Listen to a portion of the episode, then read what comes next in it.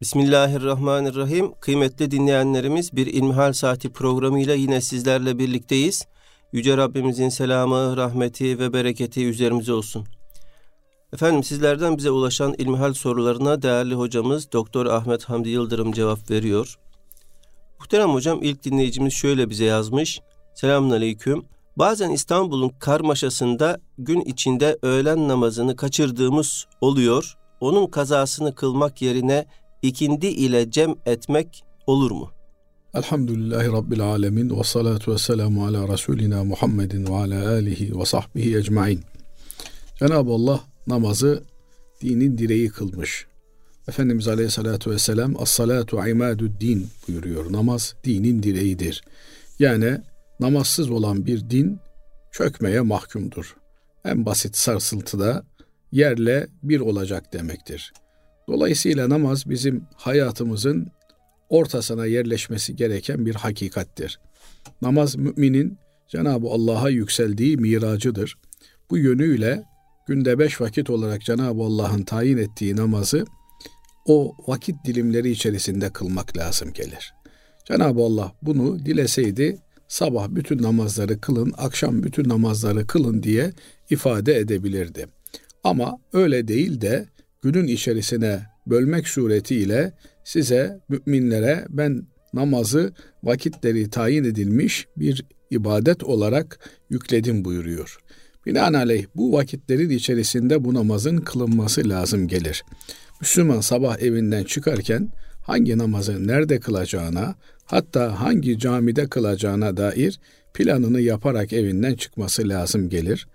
Binaenaleyh bir Müslümanın gün içerisinde özellikle de yaşadığı muhitte, semtte, hele de Türkiye gibi bir yerde namaz vakti içerisinde kılınamadı diye, kılamıyorum diye bir bahanesinin olması mümkün değildir.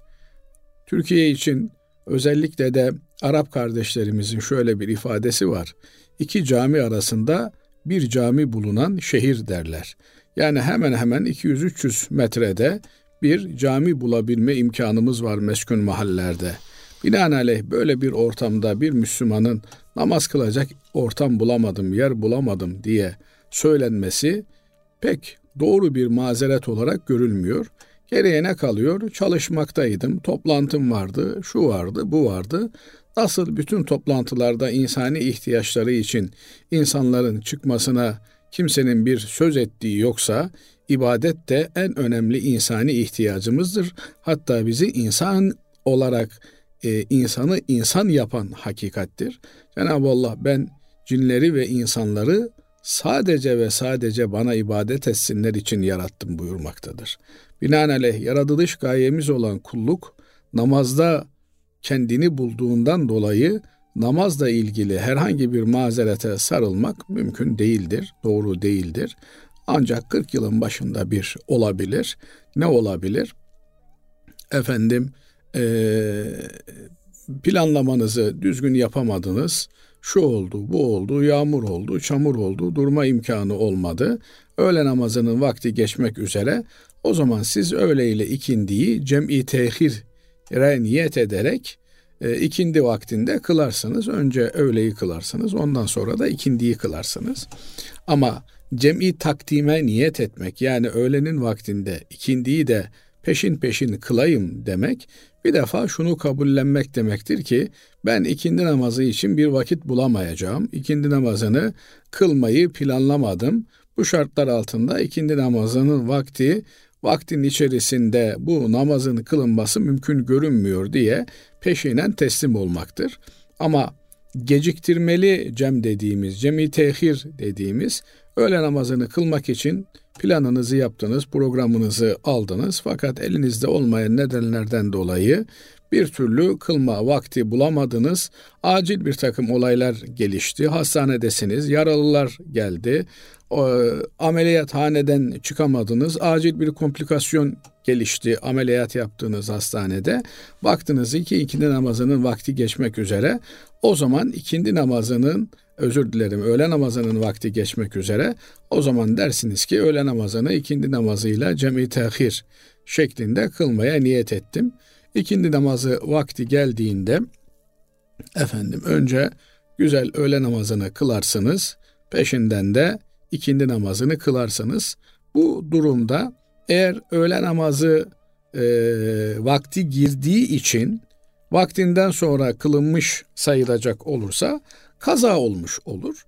Yok eğer cem yapmak burada e, kabul görecek olursa yine namaz eda edilmiş olur.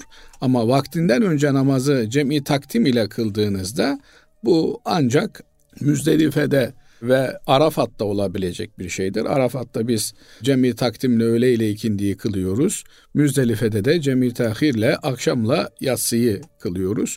Bunların haricinde özellikle de Hanefi mezhebinde cem şartları çok ağır bir takım koşulların oluşmasına bağlıdır. Bundan dolayı da bir Müslüman cem meselesini hayatında bir iki defa bilemediniz üç dört defa ile sınırlandırmalıdır.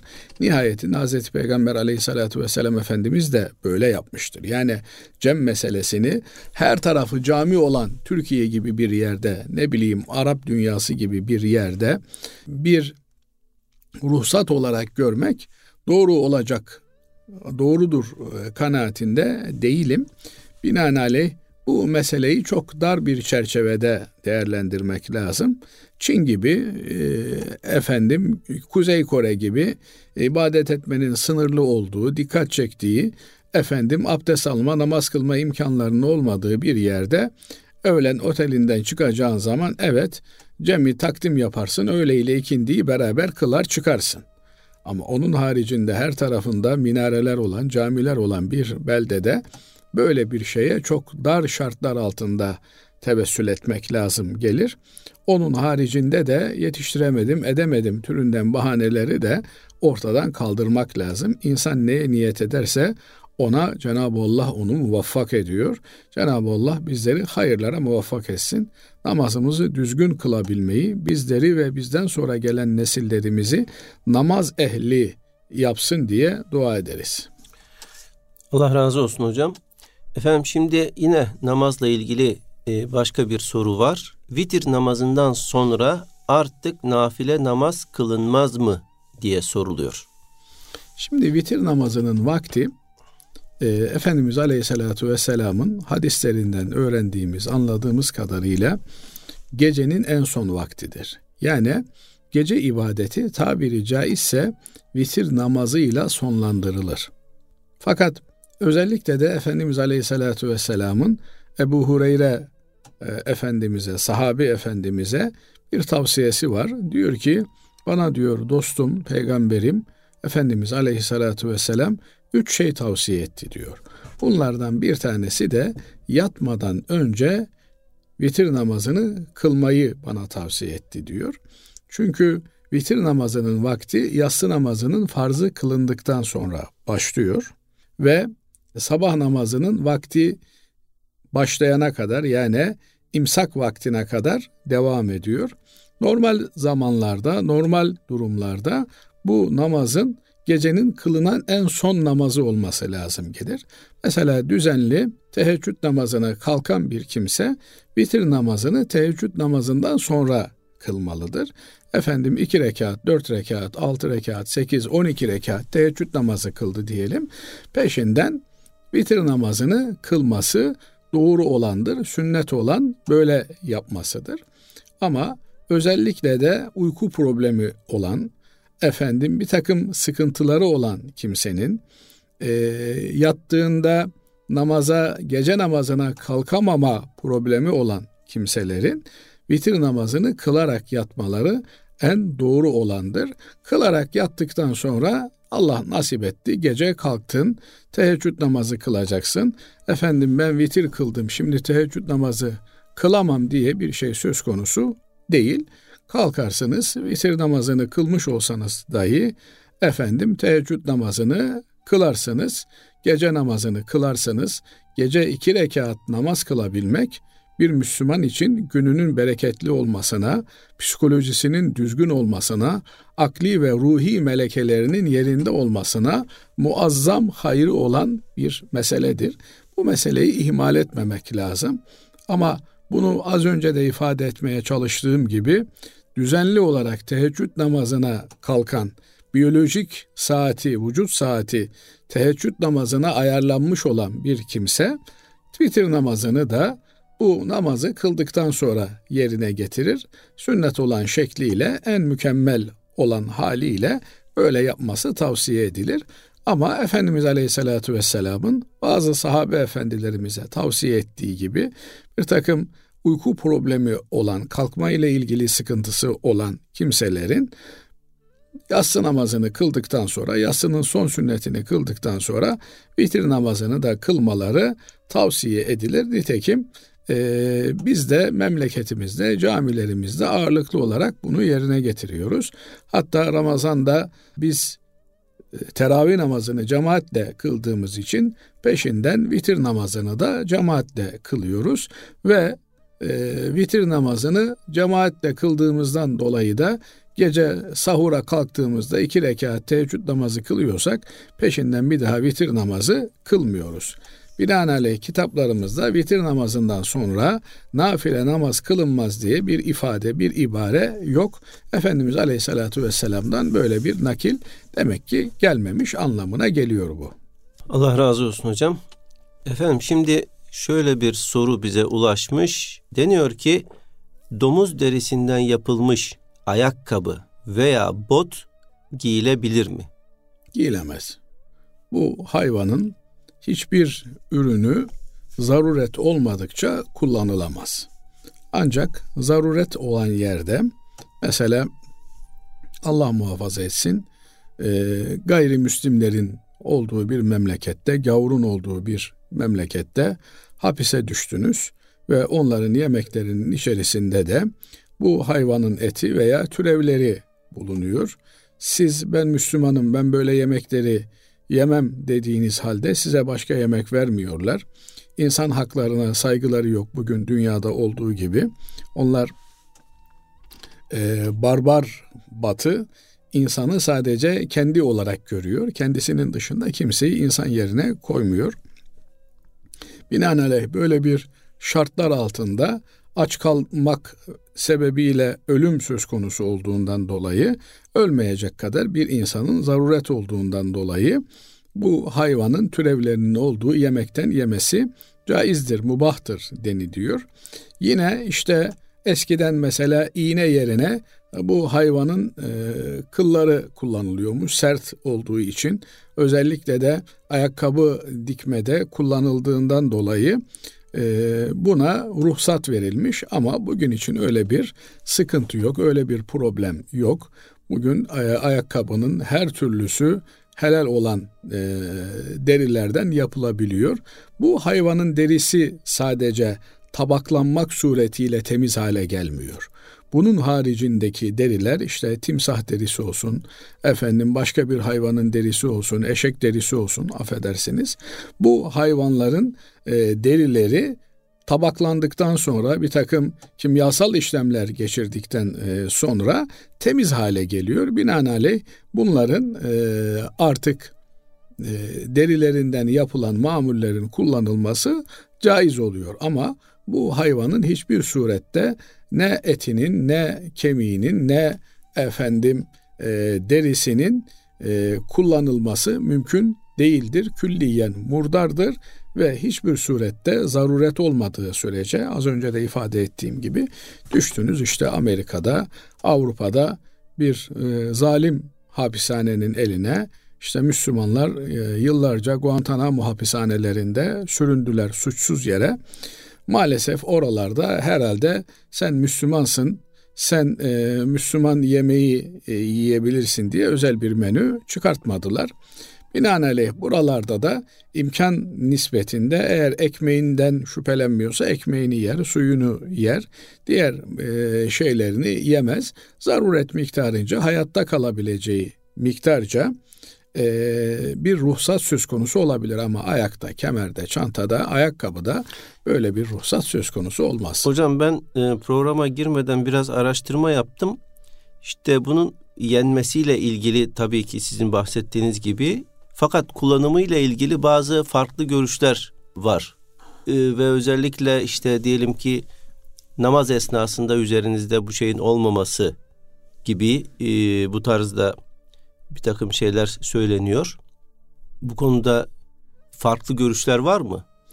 Şimdi Basri Hocam gök kubbe altında her şey söylenmiştir. Her türlü görüş, farklı görüş ifade edilebilir. Ama zatarlarınız fakirin kanaatini sorduğunuz için ben kendi kanaatimi burada tabii ki, tabii. ve Hanefi mezhebinde de söz konusu olan müftabih olan, racih olan yani tercihe şayan olan bilebildiğim kadarıyla e, görüşü aktarmaya çalışıyorum. Özellikle de e, Hanefi mezhebin diğer mezhepler de çoğunlukla böyledir ama bir takım zaman zaman e, şaz görüşler ortaya çıkabilmektedir. Efendim bu kullanılabilir. Namazda taşınamıyorsa demek ki pis demektir. Pis olan bir şeyle Müslümanın işi olmaz. Binaenaleyh bunu ayağında evet başka bir şey bulamadın ondan dolayı giydin vesaire filan bunlar ayrı bir mesele. Yani zaruret bahsi e, ayrı bir bahis ama modelini beğendin efendim fiyatını beğendin bilmem ne diye bu ayakkabıları bilerek isteyerek bir Müslümanın alması olmaz mümkün değildir. Dolayısıyla bu hayvan e, necisul ayn dediğimiz bizatihi kendisi pis olan bir hayvandır.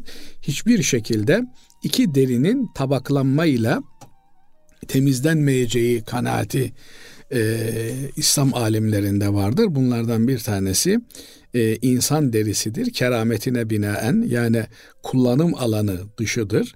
Hiçbir suretle insan derisi şimdi bakıyorsunuz e, Siyonist e, e, işgal devleti deri bankası kuruyor. Bu deri bankasını da katlettiği, zulmen öldürdüğü insanların derilerinden kuruyor. Ama kendi insanı, kendi inançları gereği deri bağışlamıyor. Hasılı kelam burada belki tıbbi bir takım gerekçelerle yani nihayet öldükten sonra bütün vücudumuz toprağa karışıyor. Ama bir takım tıbbi zaruretlerden dolayı insan derisi bir başka insanın öldükten sonra e, vücudunda kullanılmak üzere kullanılmasına cevaz verilse dahi bu e, ikinci temiz olmayan deri malum bu hayvanın derisidir, domuz derisidir. Hiçbir surette tabaklanma ile temiz olmaz. Temiz olmayan bir şeyi de Müslüman kullanmaz. Pis bir şeye ayağını sokmaz. Binaenaleyh ayak terler vesaire filan o pislikten ayağa da e, pislik nüfuz eder. Namaz kılan insan demektir Müslüman. Müslüman her an temiz olması gereken insan demektir. Çünkü namaz onun hayatının ayrılmaz bir parçasıdır. Bu yönleriyle bu tür şeyleri kullanmak doğru değildir.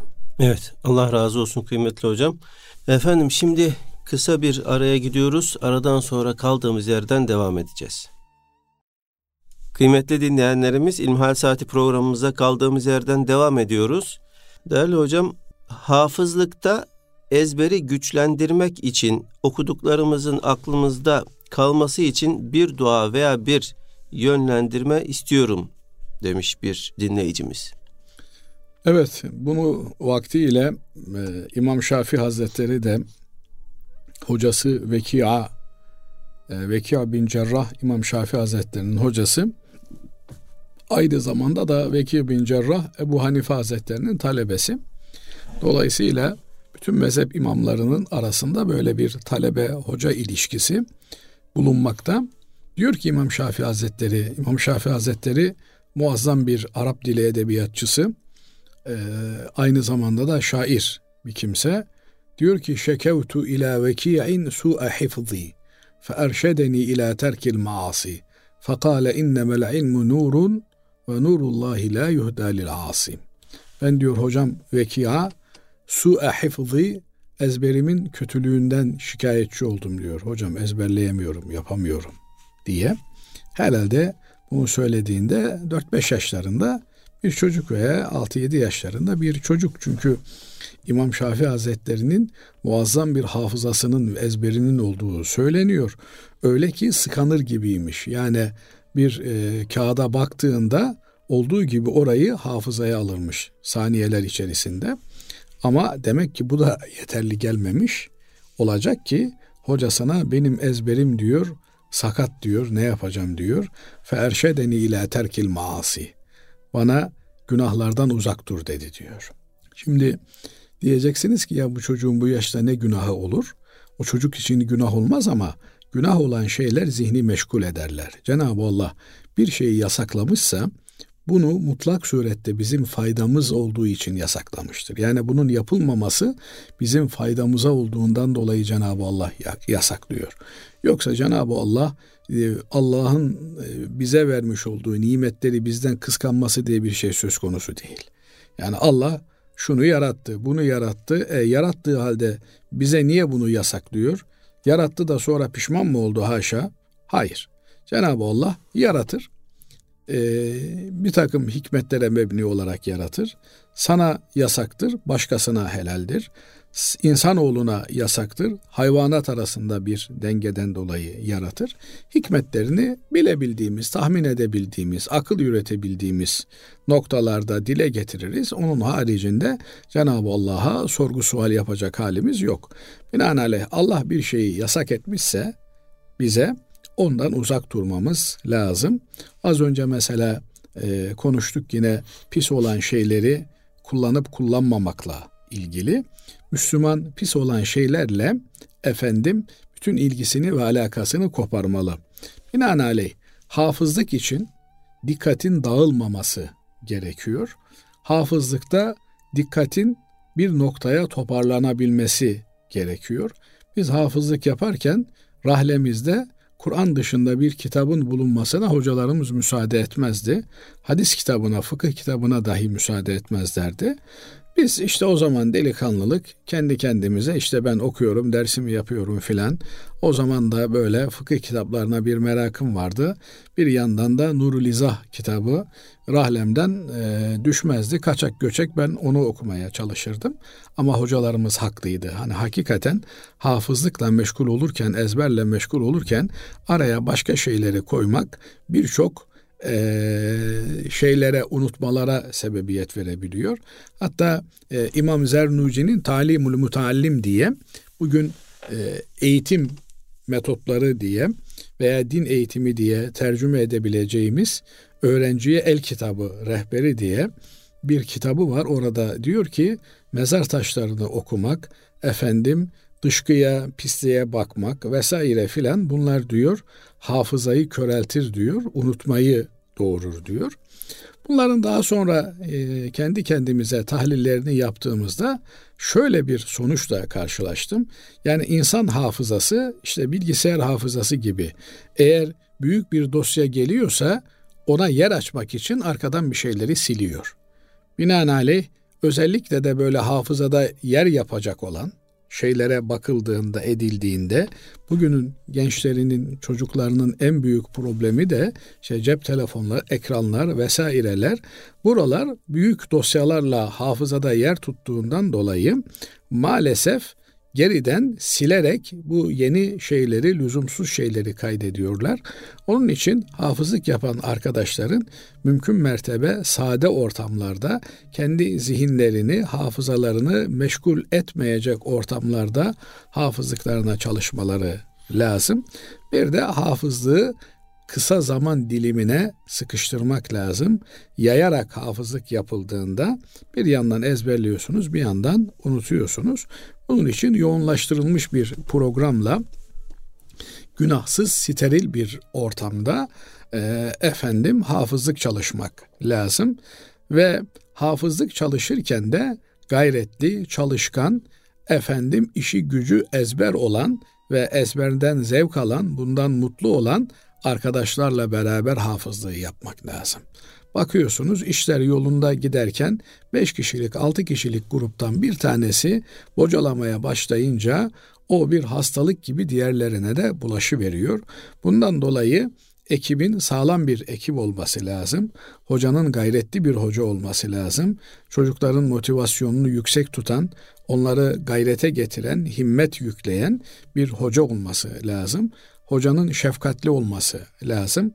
Hakikaten şefkat yatsınlar uyusunlar demek değil. Tatlı tatlı hadi evlatlarım hadi güzel yavrularım benim. Siz bu işi yaparsınız. Siz yapamazsanız kimse yapamaz. Kur'an size emanet diye yüreklendirmesi lazım, cesaretlendirmesi lazım. Binaenaleyh telkinle beraber bu e, atmosferin devam etmesi lazım. Nitekim İmam Şafii'ye bile hocası diyor ki e, günahları terk edeceksin diyor. Çünkü diyor ilim bir nurdur diyor. bu nur asilere verilmez diyor. Demek ki ilim tahsil edebilmek için, kolay ilim elde edebilmek için Cenab-ı Allah'la aramızı iyi tutmamız lazım. Ya Rabbi ben senin dinini muhafaza etmek için, dinini dünyanın en ücra noktalarına ulaştırmak için bu ilmi senden istiyorum ya Rabbi. Ayağımı kaydırma ya Rabbi. Sana samimi bir kul olabilmemi nasip eyle. Sırat-ı müstakim üzere ayağımı sabit kıl diye Cenab-ı Allah'a niyaz etmeli, talepte bulunmalı, duada bulunmalı. Efendim şu duayı okursan, şunu yaparsan, bunu yaparsan böyle olur. Evet bu duaların hepsinin faydası vardır ama duanın özü Cenab-ı Allah'a iltica etmektir. Bizim zamanımızda işte sabah aç karnına şu kadar üzüm, şu kadar hurma yemek diye bir şeyler tavsiye edilirdi. Bunları da doktor kontrolünde yapmak lazım. Yani hakikaten eğer bir dikkat dağınıklığı varsa bir takım basit ilaçlarla bu dikkat dağınıklıkları toparlanabiliyor. İman etmiş olan Allah'la arasında hukukunu sağlam almış olan doktorlarla görüşülebilir, e, istişare edilebilir. Hakikaten bir tür e, hafıza yapısı ezbere de uygun olmayabilir. Yani bu kimseye de e, zorla hafızlık yaptırmak için onu meşgul etmek de doğru değildir ezberleyebildiği kadarıyla. Ezberler şimdi olmuyorsa daha sonra tekrar dönmek üzere. Çünkü insan zihninde zaman zaman farklı aktiviteler oluşabilmekte, farklı yoğunluklar, kabiliyetler oluşabilmekte. Şimdi olmadı belki 20 yaşında üniversite okurken olabilir. Binaenaleyh Kur'an'la önemli olan insanın bağını koparmamasıdır. Bir ömür boyu Kur'an'la her gün haşır neşir olmasıdır. Ezber bir lütfu ilahidir. Evet esbaba tevessül ederiz. Ezber yapmak için gereken olan ortamı, zemini hazırladıktan, her şeyi yaptıktan sonra hala zorlanıyoruz, olmuyor, gitmiyorsa çok da fazla bunu zorlamanın bir alemi yok. Araya bir zaman verip belki bir müddet sonra tekrar başlamak üzere e, sadakallahul azim denilebilir. Evet. Efendim şimdi başka bir soruda şöyle e, deniyor. YouTube'dan bir video izleyince karşı tarafa para kazandırıyoruz. Bu günah mıdır? Günahtır.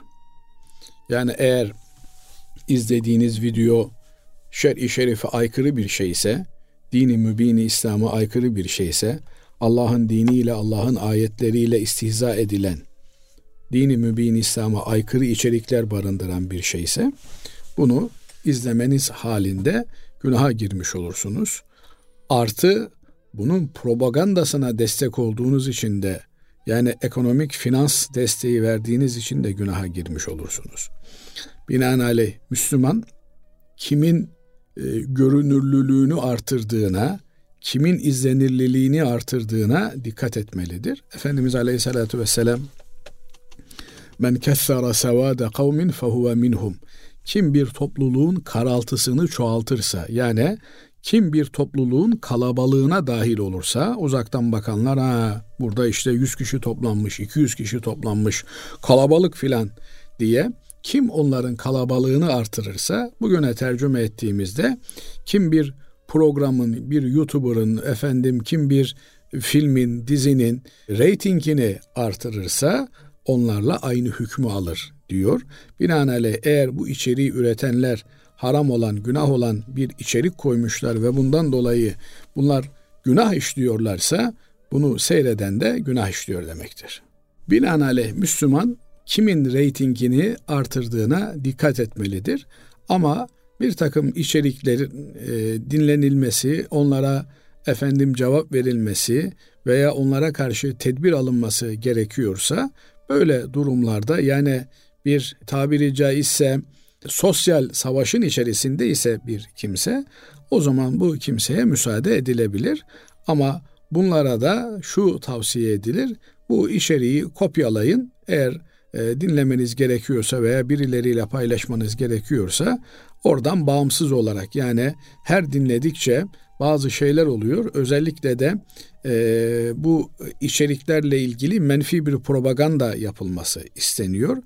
propagandanın menfisi müsbeti olmuyor. Yani her türlü propaganda nihayetinde o ürünü veya içeriği üretene bir kar olarak aa bakalım ne varmış diye. Şimdi ortada yine bazı şeyler dönüyor filan dizinin içeriğinde şöyle var böyle var. Bu sefer de hiç diziyle e, mizi ile alakası olmayan kimseler de bir e, merak saikıyla acaba ne var millet konuşuyor ben de cahil kalmayayım ben de içeriğinden az buçuk haberdar olayım diye izlemeye başlıyor. İster istemez de bu tür şeylerin reytingine katkı sağlamış oluyoruz. Müslüman akıllı adamdır. Efendim e, düşmanın değirmenine su taşımamak lazım. Evet. Değerli hocam şöyle bir e, bugünlük son sorumuz var. Evleneceklerini herkese duyuran kişiler birlikte yaşayabilirler mi? Şimdi birlikte yaşamak evlilik yoluyla olur. Evlilik bir akittir. Nedir evlilik? Evlenebilmesi mümkün olan kimselerin yani birbirlerine eş olmaları caiz olan kimselerin ki Kur'an-ı Kerim bunu beyan etmiştir. Evlenme şartlarını taşıyan kimselerin şahitler huzurunda ben seni eş olarak aldım, diğeri de ben de seni eş olarak aldım, kabul ettim demeleri suretiyle yapılan bir akittir. Evlilik ya vardır ya yoktur. Evliliğin sözünü vermek evliliğin kendisi anlamına gelmez. Nihayetinde ülkemizde mesela e, evlilik aşamaları söz kesme, nişanlanma ve evlilik olarak üç ritüelle yerine getiriliyor. Önce bir söz kesme oluyor. Yani biz sizin ailenizi bizim aile ile dünür olma noktasında uygun bulduk, kabul ettik. Efendim çocuklar da kabul ederlerse e, biz çocukların evlenmesine itiraz etmeyiz diye ailelerin kendilerini bir dünür olarak kabul ettikleri bir safa söz konusu. Buna söz kesme safhası deniyor. Ondan sonra da nişanlılık safhası geliyor ki burada da artık evlilik alameti takılıyor. Nişan alamet demek, gösterge demek, işaret demek. Yani e, bu kızla bu oğlan birbirleriyle evlenecekler. Ama evlenecekler gelecek zamana dönük olan bu ifade evlendiler anlamına gelmiyor. Evet herkes biliyor ki efendim Ahmet'le işte Fatma evlenecek. Ahmet Fatma'nın nişanlısı, Fatma Ahmet'in nişanlısı ama bunlar karı koca değiller. Karı koca olmadıkları sürece karı koca olmanın yolu da Ahmet'le Fatma'nın şahitler huzurunda ben seni eş olarak kabul ettim, ben de seni koca olarak kabul ettim diye birbirlerine açık beyanları eğer şahitlerin huzurunda olunmuş oluşmuşsa bu durumda bunlar artık karı koca olmuşlardır. Bazen ne oluyor? Bunu e, böyle bilmek gerekiyor ki e, bir takım yanlışların önüne geçilebilsin. Şimdi özellikle de muhafazakar diye kendini tanımlayan camiada neyi muhafaza ediyorlar bilmiyorum ama biz Müslüman vardır, Müslüman olmayanlar vardır. Müslümanlar dini değerlerini korumayı, e, muhafaza etmeyi e, temel kriter olarak alırlar. Herhalde Müslümanlar kastediliyor muhafazakar olanlarla. Muhafazakar camiada bir e, kızla bir oğlan nişanlandığında efendim nişanlılık süresinde birbirlerini tanısınlar. Tanısınlar ama işte bunlar e, el ele tutuşacaklar, gidecekler, gezecekler, efendim eşya beğenecekler, evlerini dizecekler, donatacaklar. Bu süreç içerisinde yalnız kalmaları söz konusu. Bir dini nikah yapalım diyorlar. Efendim şahitlerin huzurunda toplanıyorlar, bir araya geliyorlar. Dua etmesi için de bir hoca efendi veya bir imam getiriliyor. Burada e, karşılıklı olarak birbirlerine ben seni karı olarak kabul ettim, öbürü de ben seni koca olarak kabul ettim diyor ve evlilik akti kıyılıyor. Fakat evlilik akti kıyılmasına rağmen e, kız babasının evinde oturmaya, oğlan da babasının anasının yanında kalmaya devam ediyor. Evet belki bir ev kiralıyorlar veya satın alıyorlar, evlenecekleri evi yavaş yavaş düzmeye başlıyorlar. Ama hala resmi nikah yapılmadığı için efendim bunlar birbirlerini e, ne evli ne de evsiz gibi menzile beynel menzileteyn ortada arafta bir aşamada görüyorlar. Yani bu kıyılan dini nikah e, el tutmaya yarıyor.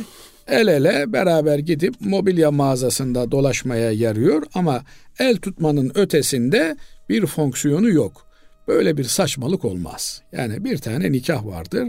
Bu nikah olduktan sonra elini de tutar. Dolayısıyla yani el tutan nikah dini nikah da resmi nikah oldu mu artık her şey serbest olur demek bu çok yanlış bir şey olur. Allah'ın nikahıyla Allah'ın e, şeriatıyla istihza etmek anlamına gelir ki Allah muhafaza etsin. Bu çok veballi, itikadi açıdan tehlikeli bir şeydir. Gençler böyle bir nikah yap, yapılmışsa eğer e, artık bundan sonra karı kocadırlar. Adam karısını alır gider evine artık bu benim karım mı? Karımsa size ne kardeşim der. Ama illa da böyle yap, yap, yapması vacip değil ki hocam. Böyle inanması vacip. Böyle inanmasıyla vacip ve e, hanımını götürmek istediği zaman kayınpederi tamam. tutup da bir dakika kardeşim siz daha resmen evlenmediniz Tabii. demesi Allah muhafaza etsin sıkıntı olur. Dolayısıyla eğer bir e, kayınpeder veya kızın babası böyle bir durumda kızını teslim etmeyecekse evet. delikanlıya o zaman nikah mikah da bu işin bahanesi oyuncağı haline getiriliyor demektir. Bunlar doğru değildir. Eğer soruyu soranlar bunu kastediyorlarsa yani biz evlendik, dini nikahımızı yaptık. Herkes de biliyor bizim evleneceğimizi. Bundan sonra artık bir şey kalmadı. Bunlar evliler ve alır hanımını evine götürür. Cenab-ı Allah evliliklerini mübarek eylesin. Zaten evliliği kolaylaştırmak lazım. Yani evliliği bir takım ritüellere boğarak zorlaştırmanın bir alemi yok. Bugün maalesef evlilik zorlaştırıldıkça artık gençler evlenmiyorlar. 30'unu 35'ini artık 40'lı yaşlara doğru evlilik yaşı gidiyor. Ne olur 17'sinde 18'inde 20'sinde evlensinler. Boşanacaksa da boşansın kardeşim. 17 yani. demeyin hocam. Demeyeyim. 18'den sonra. Ama şey oldu ya şimdi Basri hocam. Yani zaman hızlı ilerliyor diyorlar. Yani 24 saat artık 24 saat değil 22 saat gibi geçiyor. Ondan şaşırdım. Evet. Peki hocam Allah razı olsun. Teşekkür ediyoruz. Kıymetli dinleyenlerimiz hepinizi Allah'a emanet ediyoruz. Haftaya görüşmek üzere.